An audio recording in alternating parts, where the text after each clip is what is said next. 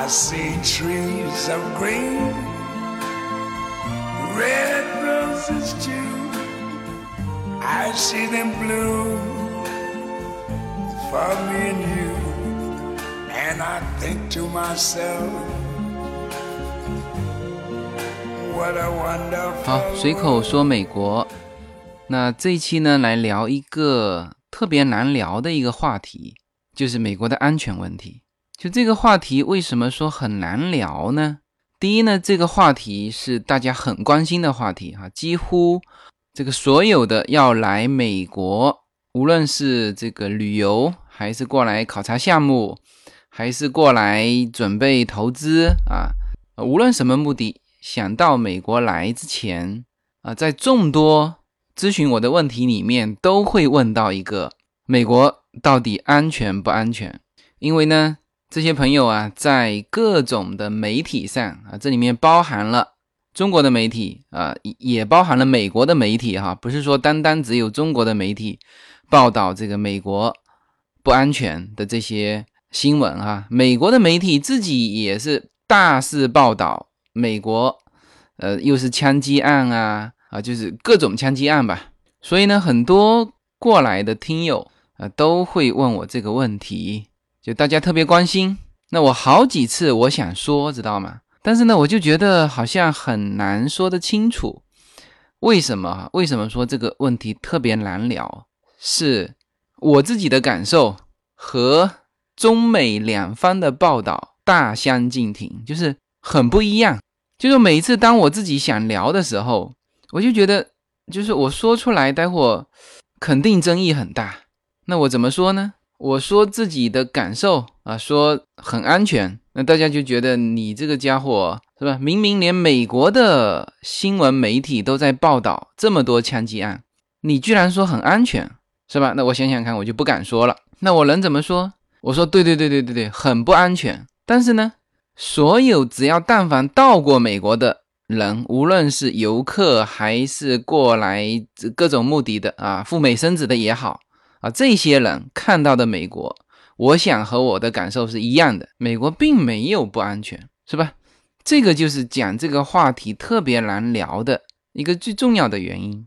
但是这一期呢，我还是要聊一下，因为这个话题是大家非常关心的，我试试看能不能够把它。局部的聊清楚哈，因为美国是一个千差万别的美国。我在二零一六年的第二季我就说了，美国是一个千差万别的地方啊，不同的区会呈现出不同的、完全不同的面貌啊。你去美国的好的这些 s a m a r i n o 你去看看，然后呢，你再跑到这个墨西哥区。就老墨居住或者是黑人居住的比较多的这个区域，你再去看看，那是完全不同的两种面貌啊！你更有甚者，你晚上跑到那个市中心，就是洛杉矶市的市中心 downtown，你去看一下那些流浪汉，还有那些这个拎着酒瓶晃晃荡荡冲你走过来的那些大黑影啊，你去看一看啊，这是啊完全不同的世界。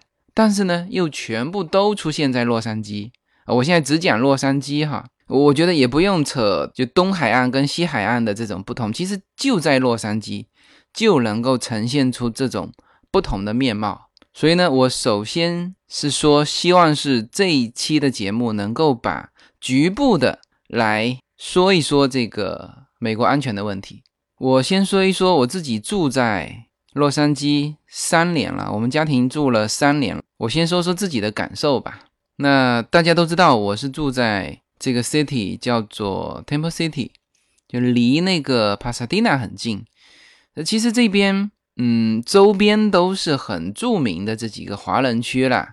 Temple City 算小的，就紧挨在旁边的是 Arcadia，然后呢，在呃靠西一点的是 Alhambra，然后 Los Me 啊，San Gable 啊啊，这些都其实都是蛮出名。当然，那 Pasadena 是更出名一点啊。所以别人问我这个住在哪里呀？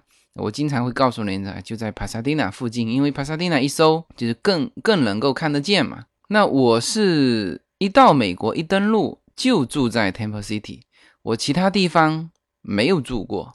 那经常这个有朋友问我，他说：“哎，那你这个美国安全不安全？”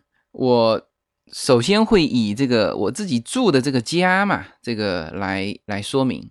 我说我经常忘记关门，就晚上睡觉忘记关门，这个当然是是不好的习惯了。这个被叶子经常拿来批评，因为什么呢？因为我们家是这样子啊，就是说，这车子开进去之后呢，这个车库门啊是开着，然后车库门的开关是要走到房间去之后，我们是放在房间里面。那么正常情况下，我就是把车子停进车库，然后呢。用钥匙开这个家里的门，从家里的门走进来，然后再到房间里面按一个遥控，把外面的那个车库门关下来。那我们有的时候就是回来晚上回来嘛，小孩子有的时候已经睡着了啊，就把他们抱进来，然后呢东西卸下来完就直接就忘记了，忘记关外面的车库门。那车库呢，它是和我的这个后院是连在一起的。那么我的后院呢，又和我的这个房间各个房间是连在一起的，就是因为我们家是四通八达嘛，就是就房间就卧室啊，或者是我的工作间这边都有一个门，一拉开就直接可以走到后院了。那么后院呢，又通又通了好几个地方，就是靠近车库这边还有一条道，那当然这条道是有一个铁门了。但是车库又通着后院，后院还有一个通了什么地方呢？是另外一边的一个小小的侧门，那个侧门啊，从来都是挂着的，就没有锁的，一个插销子是这样子挂在上面。那么任何一个人到那个小侧门啊，都可以伸手，因为它那个是那种栅栏的铁门嘛，伸手把那个插销往上一拨，这个小侧门就推进来了。通过这个小侧门就可以走到我的后院，直接走到我的房间。就是因为有这个小侧门的存在，所以说呢，我经常觉得说，这个车库嘛，你就算我车库没关，有人呢想进到我的房间，那你从车库走也可以进到我的房间，是吧？那我就算把车库门给关了，你如果知道那个小侧门拨一下就开了，那不是？从那那边走也可以嘛，也就是说，你但凡你想进到我的这个家里面来，那我车库门关与不关都无所谓啊，是吧？你从小侧门走就好了嘛。那么那个小侧门是留来干嘛的哈？是因为我们家有一个草皮嘛，就后院有一个草皮啊，当然前院也有草皮，就是说我们是请了那个墨西哥人来割草嘛，他大概是两周就半个月割一次。那无论我们有没有在家，那那割草的这些老莫就是从这个侧门推开进来，割完草还会把这些草啊装到专门装草的那个垃圾桶，绿色的那个垃圾桶里面，再把我们拖到外面，就垃圾桶拖到这个门口外面，因为他们来割草皮的第二天正好是收垃圾嘛。那基本上就是这这这么一个流程。那么这不是我们家是这样的哈，是所有的这边 Temple City 的房子都是这样的，就是都有请这个墨西哥人来打理草皮，而这边倒是很少自己打理草皮的，全是反正至少我的这个这个街道这个一排的这里面几户人家，我就没看见自己拿个割草机哒哒哒哒在割的，啊，全是墨西哥人在割。那他们每家每户都是一样的，都是这样子挂锁挂一个，还不是挂锁，就是手一推就开的一个小侧门留着，明白吗？那这个是我们家的这种状况。那你你可以说这是叫夜不闭户吗？也可以这么说嘛。那反正我们在这边生活了三年，虽然说我经常没忘记关那个车库的门，但是反正啥事都没发生。不仅我们家啥事都没发生，是这个区 Temple City。三十年来没有发生一起刑事的案件，这这这个刑事案件包括什么？包括这种入户抢劫呀，啊，包括不要入户抢劫，就是晚上抢劫、马路上抢劫啊，甚至小偷小摸啊，甚至打劫商店啊，更别提说那种再更大的刑事案件。反正这种刑事案件一件都没发生过，是三十多年以来。那当然，这跟我这个区有关哈，呃，这个区呢看起来。就不像耳湾那么新啊。但当然，耳湾也很安全了。这个我不是这样来对比的啊，就是说它看起来呢比较旧，因为它的房子都是就是上世纪七八十年代盖的，就比较旧嘛啊。但是呢，之前说过了，它学区很好，它的学区是排名。能够排名进南加州，好像前二十名，就是 Temple City 的学区，因为它是小学、初中、高中都是十分嘛，满分的嘛。啊，当然华人区它其实这个学分都很高。那这是一个学区，那还有一个，其实它的安全程度是非常高的。我我上一次很意外的发现，就我这个 Temple City 居然能够排名全美国安全是第三十七位，这是。不可思议的一个排名哈，就是说，你你看哈，它是按照小 city 的排名，不是说大 city。洛杉矶就有八九十个卫星城嘛，就是这种 city。洛杉矶哦，那美国这么大是吧？应该有上千个 city，它能够排名三十七位，那可见多安全。所以我经常会说到说，呃，我好像住的地方觉得非常安全，那是因为我住在。美国最安全的区里面，OK，那这个是首先讲到我自己住的这个房子的安全程度。那当然这里面就是引出一个话题，就是什么呢？美国的安全与不安全和你所在的区域是有巨大关系的啊。那我只能说我在的这个区很安全，我三年以来夜不闭户，这个 city 三十几年以来没有发生过一起的刑事案件，OK，那这个是。第一个事情。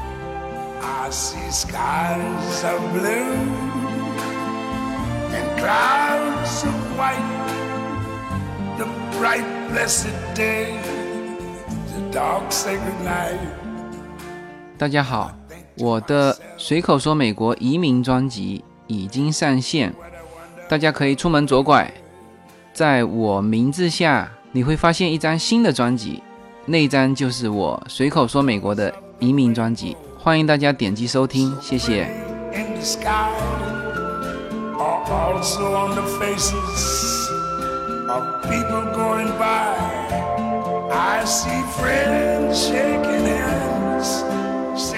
那第二个呢，就是讲一下我们在这边住了三年，丢了三次孩子，这个这个话题，大家不要很吃惊哈，确实，啊，第一次我跟。大家有聊过嘛？好像是在公众号的文章里面有写过。结果那时候两头跑嘛，这个叶子还有孩子们是在洛杉矶，那我那时候经常是大部分的时间是在国内。那有一次呢，这个叶子是在迪士尼把优娜给丢了，然后呢是在失物招领中心把优娜给这个认领回来。那那一次。就是那，毕竟丢孩子的地方是在迪士尼，他也觉得相对安全，就是说也没有说找不到孩子就心里发慌啊。我问他有没有，他说没有。他说他一发现孩子丢了，然后呢就到这个那个地方去问那个工作人员，那工作人员就告诉他说是刚才有一个孩子怎么样？因为迪士尼是这样子，我估计他们经常丢孩子啊，就是说他但凡发现孩子找不到父母的。就有一整套流程，就是有一个人拉了个什么玩具啊，或者怎么样，就把孩子带到失物招领中心去了，就是那边等父母了。那反正我们是在迪士尼是啥都丢过，就各种东西丢包丢鞋，那连孩子都丢过。但是呢，他毕竟是在迪士尼，所以呢，呃，叶子也没有感觉到说，嗯，很担心啊。这是第一次丢孩子，那后面两次我都在了。呃，丢的都是 Lin，就是我们的那个小女儿。第一次呢，我们是在这个这博物馆，就是那次我还公众号发了一篇文章《昆虫展》，记得吗？就那一次，和我一起去的还有我一个听友。那么正常每一次我们两夫妻嘛，一人看一个，这个基本上都不会走丢的。然后那一次呢，也比较迟了，从那个博物馆那边出来，我呢就。和我那个听友在那边聊那个什么摄影去了，然后呢，那个令其实是一直跟在我旁边的，然后呢，我我我聊着聊着就从这个博物馆啊，他那个博物馆很大嘛，从他那个大道那边拐个弯走出来，已经走到大马路上了。那我们当时是想从那边绕过去，去那个玫瑰园啊，它那边有一个非常大的玫瑰园，非常棒，呃，很值得推荐大家去看看哈。就是在这个洛杉矶科技馆旁边有一个大的玫瑰园，那我们那时候就想去那边，都都走在大马路上去了。突然间，我跟叶子同时发现，哎，令呢？就那个时候确实是有吓了一跳，因为我上一次看见他。还是在蛮遥远的状态当中。后来我也没去注意令，那个叶子也没去注意令。然后两个人发现令不在的时候，就是说这已经走出很远很远了，知道吗？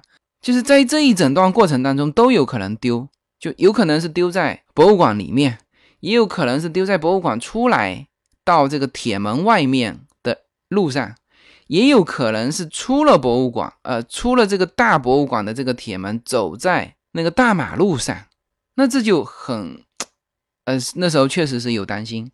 那我那个听友和我立刻回头跑步，就是顺着原路返回，然后呢，跑到这个铁栅栏那里，那个我们出来的那个铁门还正好关了，就是，呃，正好到点了嘛，他那里面准备关门了。哎，看到令了，就是他呢也不哭不闹，就还在那边晃荡来晃荡去，就他也在找我们。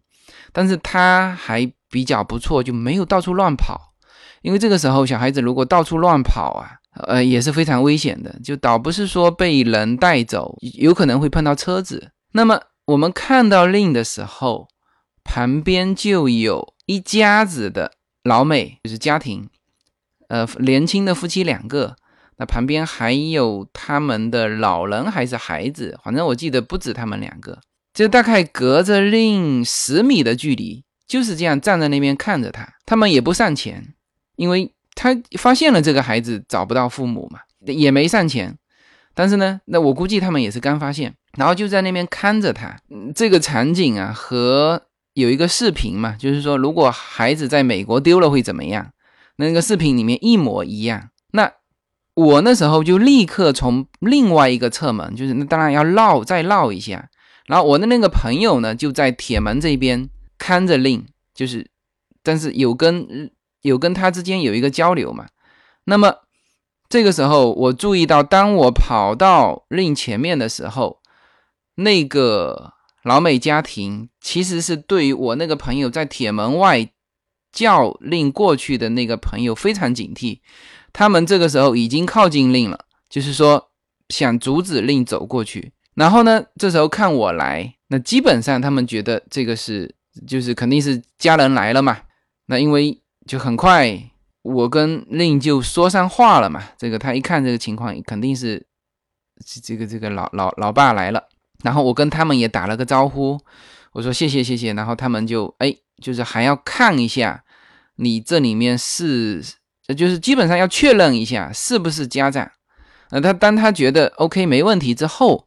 才跟我打一个招呼走掉啊！这是我们第一次，就我所在的，就第一次把令丢了，而且还是丢在很不熟悉的地方哈。那个博物馆我们虽然说经常去，但是那个区我们搞不清楚安全不安全。那个区就在加州理工大学，我想起来了，这个博物馆对面就是加加加州理工大学。那么第二次呢？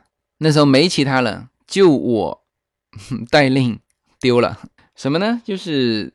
半个月前吧，我们不是去参加了 Temple City 已经办了二三十年的那个夏季的露营，就是他在 Temple City 的体育馆、体育场啊，那个灯光球场，每年都有举办一次露营，就是大家带上帐篷，当然要报名了，要交一些费用，然后他们也会提供一些吃的东西，那我们就小孩子就喜欢那种。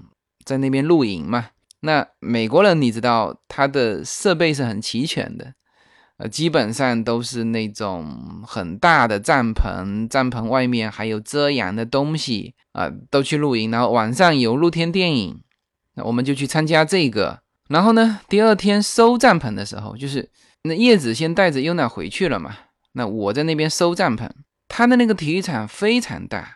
我收着收着帐篷，就发现令不见了，因为他原来一直是跟在我旁边，我还安排了一些事情给他做嘛。那么令是今年两岁哈，这个这个年纪先跟大家说一下啊。那如果 Yuna 就丢了，就是不会这种丢法哈。然后呢，我这做做做做事情，收帐篷收一半，哎，发现令丢了。那个时候我的心态呢，其实我说真的完全没有紧张感，因为在这边住了这么久了嘛，孩子也丢了多次了，呃，确实是没有紧张感。然后呢，这个嘴巴里还在那边嘟嘟囔囔说：“这家伙怎么跑哪去了？”然后我因为那个体育馆人不多嘛，就体育场啊、足球场啊。你扫过去，你眼睛可以看到五六百米之外嘛，都没有他。然后呢，我就在旁边走，走走走走走一圈也没有。我起码找他找了二十几分钟，我当时候都想报警了，但是心里也还是没有说说他就一定找不到的那种感觉。最后我多走了几步，就走到外面，然后呢，足球场的外围那里有一个地方是我们早上吃早餐的地方。就他那边有领那个早餐嘛，我们就在旁边吃。然后呢，吃完早餐就一堆的那个中国大妈在那边跳广场舞，真 真的是跳广场舞啊！你不要以为美国没有跳广场舞的哈，有的啊，当然全是中国大妈在那边跳。另不知道怎么回事，会跑那么远的地方，两岁小孩跑在那边去看人家跳广场舞去了。那我看见他的时候呢，他还笑嘻嘻的，还在那边拍掌。哎，把我气坏了，我就把他这个这个拽过来带走了。那么就是这个事情对我来说感觉还比较正常。就是那我想，如果这个事情发生在中国，那肯定心情不会是这样的。我听过我的一个朋友说过他的同事丢孩子的经历，就是丢的那一瞬间，在第一秒钟他的眼泪就掉下来了。我是丢了快半个小时，还在那边体育馆找，嘴巴里还在那边说这家伙怎么跑哪去了啊？这就是我的感受哈。那么这三次就丢孩子的这个三次是在不同的地方，就不是在我的那个全美国排名第三十七位的那个 city 了哈啊。当然最后一次在我那个 city 的体育场，Yuna 第一次是在 Disney，第二次丢就是 Yuna 的呃 Lin 的第一次丢就是在。那个加州理工大学的那个区啊，我也不知道这个安全程度怎么样哈。那么这个是我在美国这边丢孩子的经历。当然，我在这边住呢，我自己是在安全上呢有自己的原则的哈，就不是说呃都掉以轻心。那基本上我活动的范围都是在相对呃比较安全的区。呃，第一，我们如果天黑出去。那肯定不会去那个什么 downtown 啊，那个那个那个鬼城，千万别去。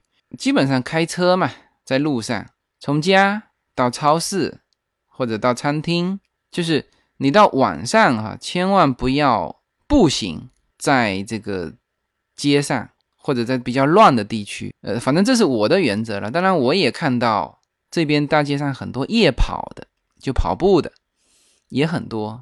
呃，各个区都有都有夜跑的。那我相信，呃，应该他们也是安全的。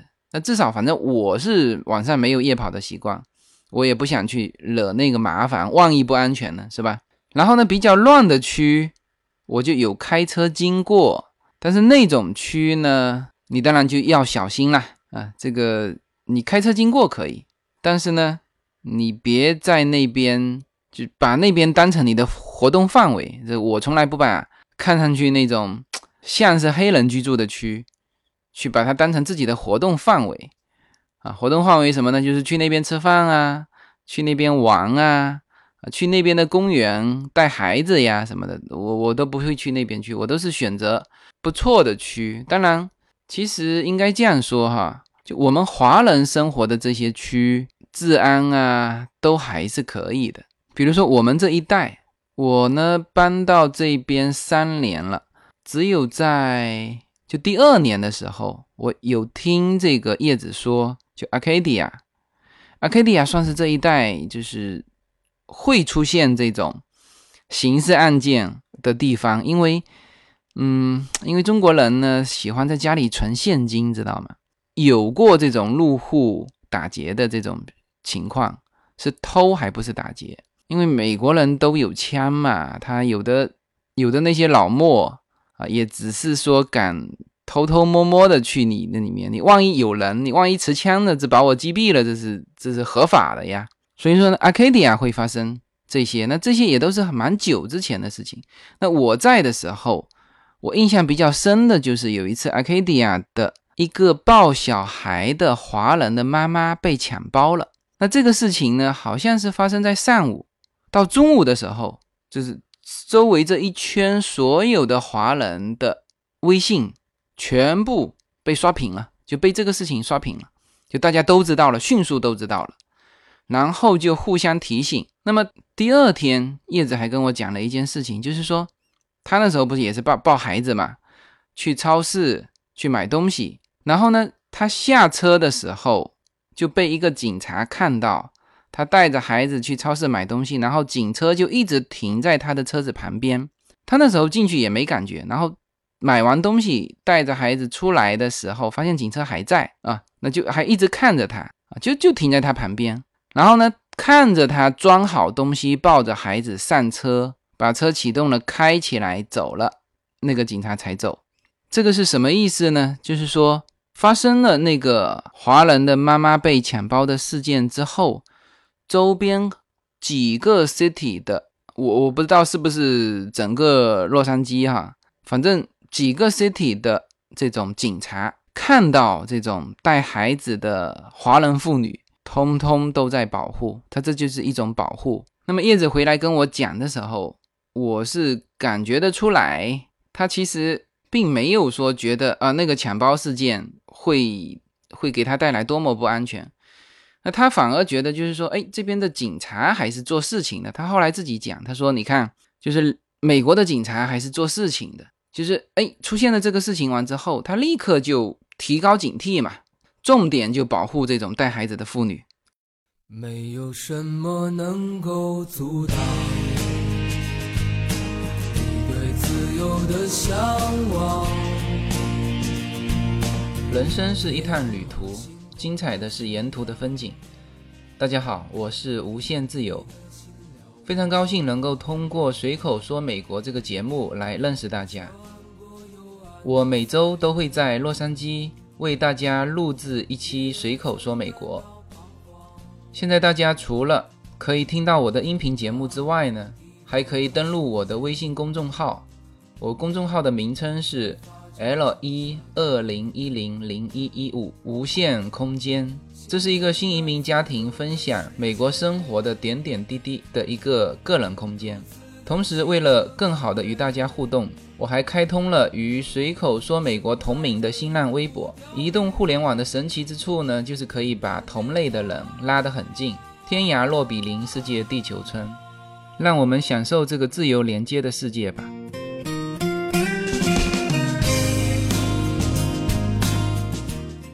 然后呢，这是第二天哈，然后好像是一周之内，我们就收到了 Temple City 这边的叫社区联防队的。挨家挨户的通知啊，叫我们去开会商量怎么样提高社区的安全防患。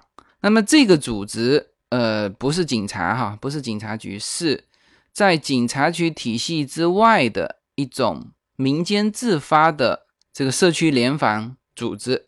好像国内也有这种联防队吧？我我我我现在不是太清楚，说这种国内的联防队是。呃，作用有多大，或者说起到的效果怎么样？那反正美国的这种社区联防队，它是有的，就是联防组织。然后呢，就前几天还上门递了一个这个宣传，说几月几号要去开会。然后呢，这个还说你可以带孩子去。然后呢，在开会现场有专门带看孩子的。那这个我们是知道，因为我们参加过很多教会活动嘛。教会你去夫妻两个去做礼拜的时候，你孩子没人带啊，所以说教会里面都有专门的这个房间和专门的人员，还有一整套的那个手续，就是你去带孩子放进去，你要登记嘛，还登记就是六个贴纸嘛，孩子身上贴两张，然后呢有两张是贴给这个带看孩子的那个那个老师，然后父母身上还贴两张。然后你去领的时候，就凭这些东西去领嘛。啊，他这个是做的非常周到的。就社区联防组织开会，说有带看孩子，我基本上就知道哦，反正就跟那个教会差不多嘛。还有什么呢？还有晚餐啊，当然，反正在美国，就是说别人说请你吃晚餐、吃午餐，绝对都不是那种大餐哈，就是有点有一些点心嘛，这个牛奶啊、橙汁啊，反正这些美国也很便宜嘛。然后呢，搞一些这个西餐的点心，就这样子了。那还有什么呢？还有还怕你听不懂英文，还有同声传译。那同声传译的这个东西呢，我在讲那个家长会的时候，我有讲过嘛，就是我去给 Yuna 开那个家长会啊，还不是家长会啊，是那个家长协会的一个会议的时候，他就发了同声传译的这个设备。你看。这个社区联防组织开会还下这么大的功夫，就希望你去开会。那这这一点呢，因为它纯粹是一个民间自发组织嘛，是非盈利机构。那它能够就做到这么好，那确实是会超出我们的一种感受，特别是新移民哈。因为就中国人来说，就你这么诚挚的邀请啊，就把这个事情这么当回事啊，已经超出我们。对于这个事情的接受范围，哈，呃，当然我是觉得不是说呃不好哈，就是这是非常好的一件事情。但是如果是刚来的啊，或者是中国人的思想是什么呢？第一叫做无利不起早嘛，你这么重视这件事情啊，这这这么殷勤的三天两头过来敲门递这个宣传单，又有晚餐，又有带孩子，又有同声翻译的，你想干嘛是吧？那那那人家就没想干嘛，人家就是一个希望你去开会，做好整个社区的联防。所以说，美国呢在这一点上，我觉得确实是做的挺好的。就是因为这期是讲安全嘛，我我就发觉它的预警机制啊，就是预防机制是挺好的。像比如说像这种社区联防，你这 Temple City 三十多年来没有发生过一起案件啊。你还这么重视这件事情，搞得这么有声有色。我当时讲的想的第二个念头就是，这家伙是不是整天吃饱没事干，是吧？到到现在为止，我觉得就我对这件事情的理解，还是在于他们吃饱没事干和这个他们责任心很强之间。就是我还是不可以理解说，一个三十多年没有过刑事案件的 city，这么重视安全，就开个会嘛。但是总体来说，从这个东西推回来，首先先说这个城市对于这个预防安全是做的很到位的，然后再推大一点，我知道，就是洛杉矶对于这种预防出现这种刑事案件啊，出现这种不安全的事情是非常重视的。那么这个就是我觉得说，至少说洛杉矶啊还是安全的。这是我的感受哈，因为这刚才从三个方面讲了嘛。第一，我家的状况就是夜不闭户嘛，这个当然跟我自己马马虎虎也有关系嘛。但是问题是，你就这么马马虎虎，反正没出过事情嘛。那但凡出过一件事情，那我就不敢这样了嘛，是吧？呃，从家里家庭的情况来说，第二，你这个孩子是我们最最宝贵的呀，是吧？这要是在中国丢孩，我估计就回不来了。那这是一件。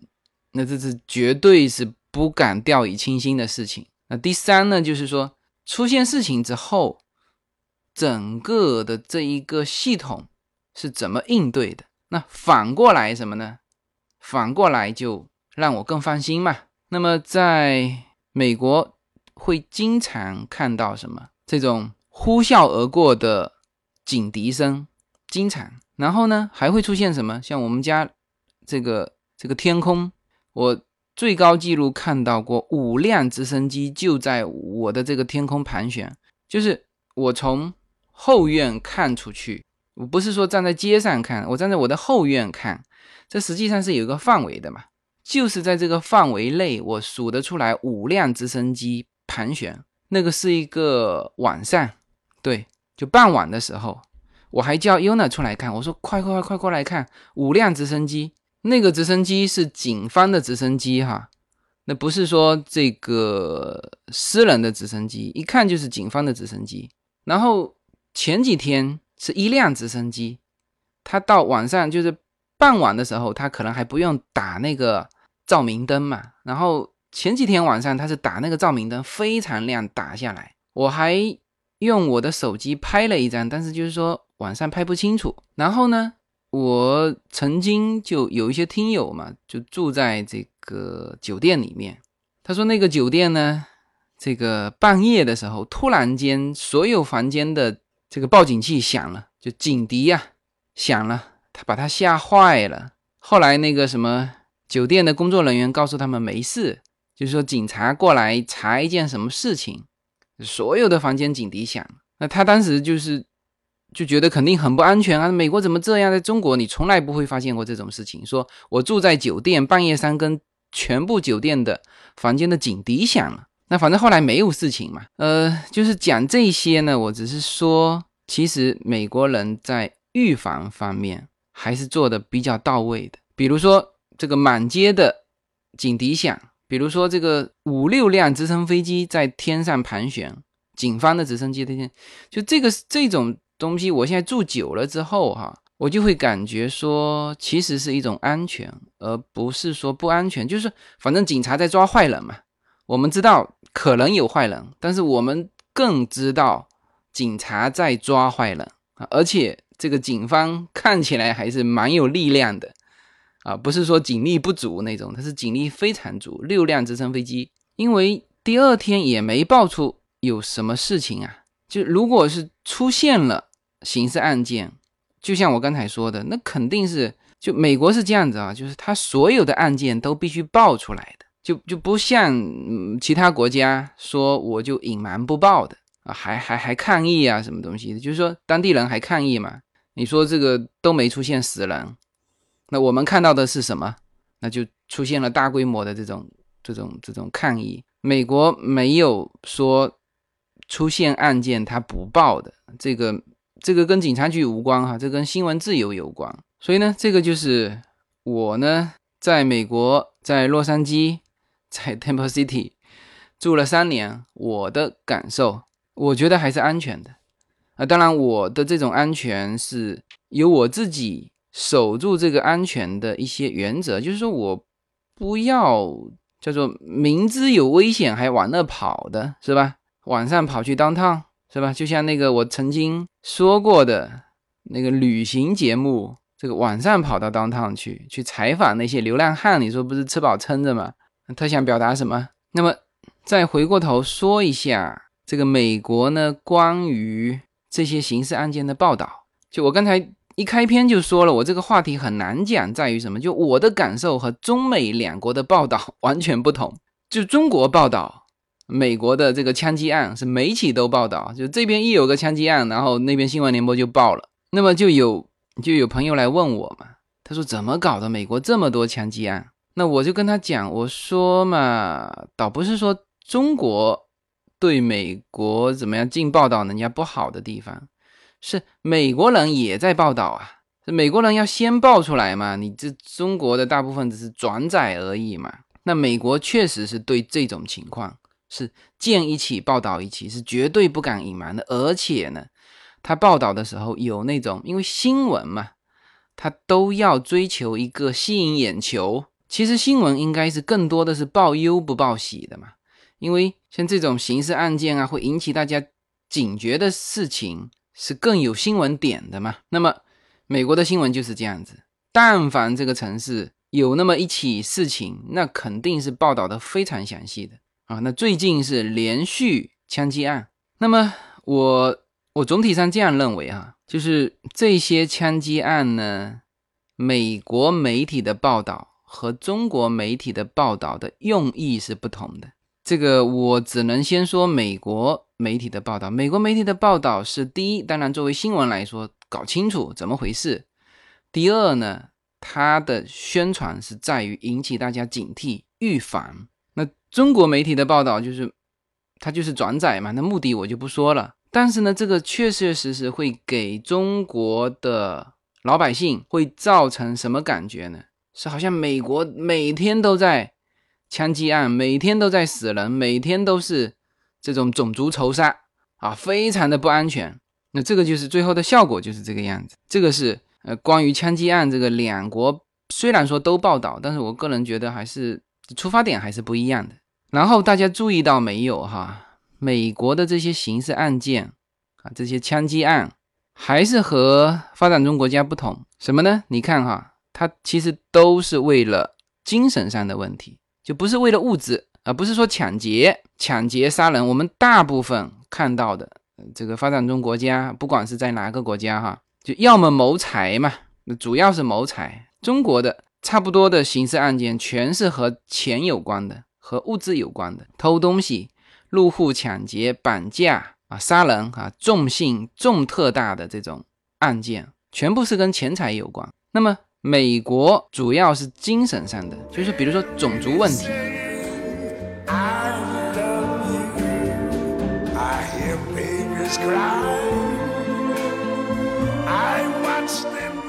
大家好，我是 Yuna。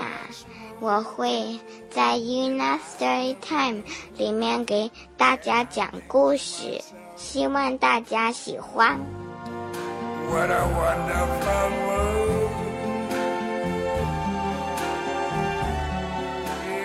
这一阵子报道的这个，先是明尼苏达州的这个黑人不是被击毙了吗？他的女朋友那时候正正在做直播，呃，肯定不是映客直播哈。正在做直播，她的男朋友被美国警方开枪击毙，这个事情在美国引起轩然大波，大规模的这个黑人起来游行，起来闹事。当然，这个奥巴马也不是太清楚啊，这个说了一些还没有调查清楚之前说了一些不负责任的话啊，所以说现在我很能理解为什么。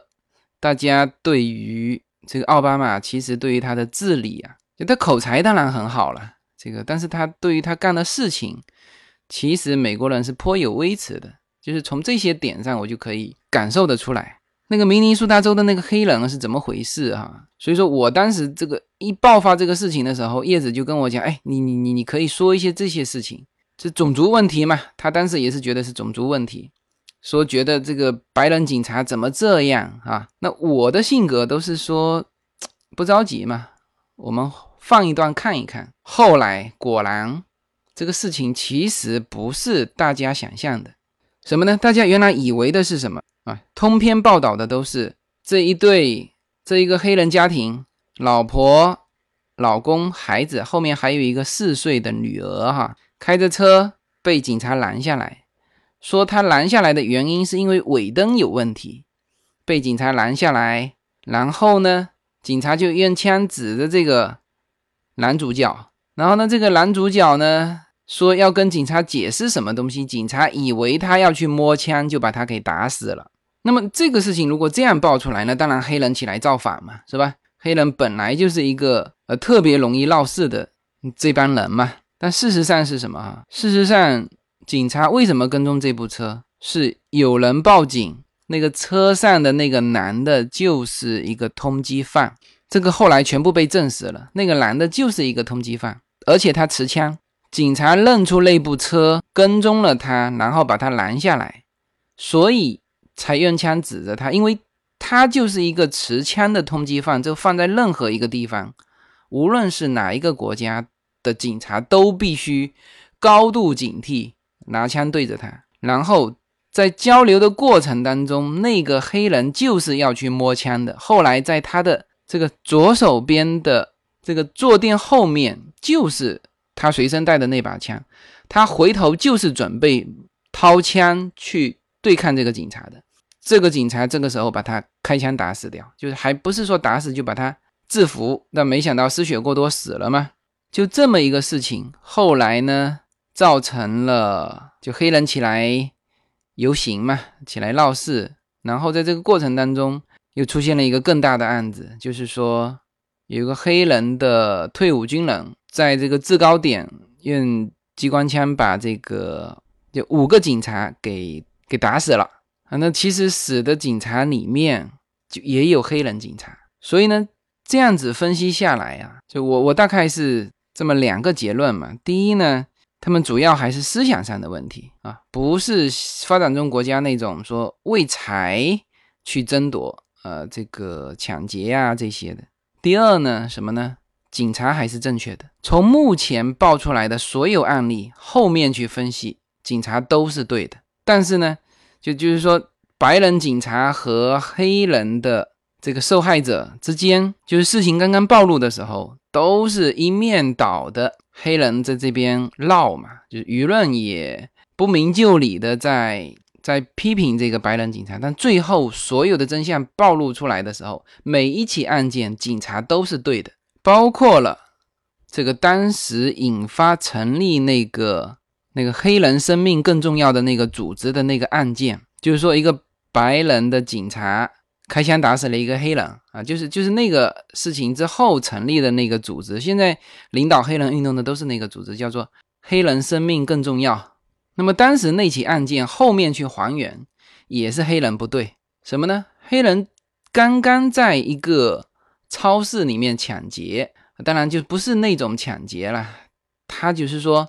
拿了东西不付钱，老板过来叫他付钱，他这个身高多少？一米九还是多少？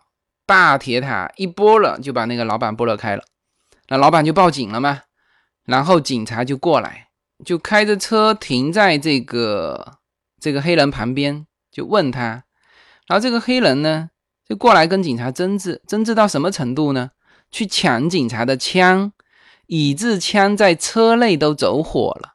而这个时候，警察也没开枪。后来是什么呢？后来是这个黑人是就是怎么样冲向这个警察，然后警察才开枪。就是反正到后面，整个法庭陈述了全部的过程。那请的是最左派的这个陪审员，最后都认定这个警察是没有问题的。所以说，就是我为什么说这些枪击案哈？就当然，大家也要了解，就美国的这些枪击案到底怎么回事。你包括之前的校园枪击案，包括在更早之前三个那个这个枪击案跑到 San Bernardino 那边去去杀那个去杀那个医院里面的那些人的各类的案件下来，你发现全部是跟精神有关系，就思想，要么就是反对同性恋，要么就是反对种族，要么就是。他是那个自称是恐怖组织嘛？是什么伊斯兰什么什么，就都是跟这些有关的。那么这些思想上的问题啊，造成因为美国毕竟是一个有枪的社会嘛。那关于枪支呢，我在有一期持枪的时候已经讲过了。大家想到的是，就说应该禁枪，想到的就是说禁枪王坏人就不会有枪了。其实这个观点大错特错。他就是个坏人嘛，他坏人你禁枪王，他坏人也能搞得到枪，反而禁枪王是好人手上没有枪，因为他本来就是犯罪分子嘛，他他本来做的就是违法的嘛，你法律要求不允许持有枪支，那他本来就是想做违法的事情，那他肯定会去先违反你这个持枪法嘛，他会去非法持有一支枪支，然后再去做违法的事情嘛。是吧？所以说，大家考虑这个问题的时候，总是考虑说：“哎呀，坏人手上有枪。”你得考虑坏人他本来就是要做坏事，你得考虑说禁枪之后，好人手上没枪了。那因为美国是一个持枪的社会，所以说它体现出来的一些社会矛盾，全部是以枪击案的方式去表现出来。那么，也许在中国，那是以这个菜刀的方式，是吧？呃，各种方式，以这个这个汽油的方式。啊，有些事件就是说啥都无法证明，只能证明汽油一点就就着啊。就是他虽然说没有枪，但是他也是会有这种激烈的社会冲突出来。那在美国那，就全部体现成枪击案。但是美国的枪击案哈，那基本上是有一起报道一起，没有隐瞒不报的哈。美国这边一报道，中国那边也报道，就特别关心这这一类的事情。然后呢，这个这一阵子我们这边不是森林着火了吗？因为这次是靠得很近嘛，就靠帕萨迪纳这边很近。然后我很多的听友就给我留言说：“哎，这个你没事吧？”他说：“这个会不会烧到你家？”我说：“没事啊，我们离得很远啊，而且它是还是在这个山上面的。”那我在想，哎，这个我们自己这边报道都不是说太严重，哎，为什么？国内的朋友就觉得这么严重呢？哦，我后来想想明白了，国内最近不是发洪水嘛，他也要匹配的报道一下全世界各地的自然灾害，所以说，哎，一看这个美国洛杉矶着大火，那就赶紧报道。所以说，这个大概就是我目前了解，就我目前看到的、感受到的，这个美国与这个安全有关的这些话题啊，这些方方面面。那这个话题我聊的时候就说过了，我只能是从局部的角度来聊这个话题，同时呢，也说了，美国是一个千差万别的国度。即使是在洛杉矶，有治安很好的区，也有治安很不好的区，那你少去就是了嘛。还有时间段啊，有些区白天还可以，晚上不行，那你这些区你就少去。然后美国的这个区与区之间也很奇怪哈，就是说他也不流窜作案的，明白吗？这个他不会跑去这个 San Marino 去偷去抢，也很奇怪啊。他其实也不奇怪，就是 s a m a r i n o 的。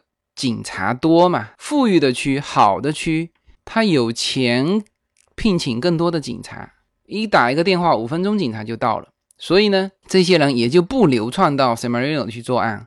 反正不好的区，他越不好呢，富人又就有钱人啊，就越不在那边住，越不在那边住，他就越没钱这个交税养这个政府的机构，然后呢就没有警察。或者说警察很少，那警察一少，这个犯罪这种机会就又又多起来，这样恶性循环。所以说，在美国就这样子，好的区越来越好，差的区呢就确实是很不好啊，治安是有问题的。OK，好吧，那这一期就很有局限性的聊了一下美国的安全问题。这个问题从我开始随口说美国起，大家就一直问，一直问，一直问。每个人到美国这边也一直问我，那所以我想，虽然说我肯定说的不全面，但是呢，还是从一个局部来给大家透露一些信息吧，好吧？那么节目最后呢，要发布一下后面几期的这个宣传，我呢会是八月二号到十七号，大概半个月时间吧。全家啊，带上孩子去阿拉斯加，自驾房车徒步冰川，带着孩子，那我想应该会是一个很完美的旅行。那么我会把这个录音设备给带上，我希望是能够在就整个的旅行过程当中，就按时的给大家随口说美国，还是这个时间点，周五晚上会准时播出。这个呢可能会一连做三期吧，这个关于阿拉斯加旅行的，因为这次很多点嘛，就包括阿拉斯加，包括冰川，包括房车，是吧？我房车也还没有这个系统的说一期，所以呢，应该会有三期的内容，全部都是旅行，这个来回馈一下这个关注随口说美国旅行板块的。这个听友们，因为确实也很久没有说旅行了。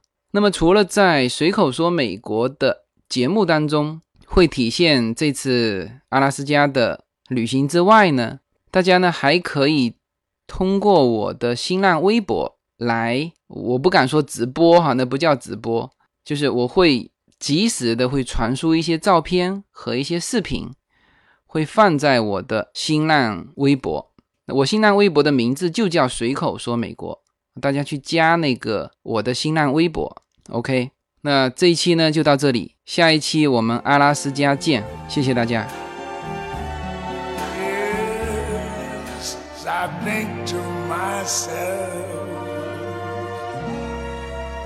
What a wonderful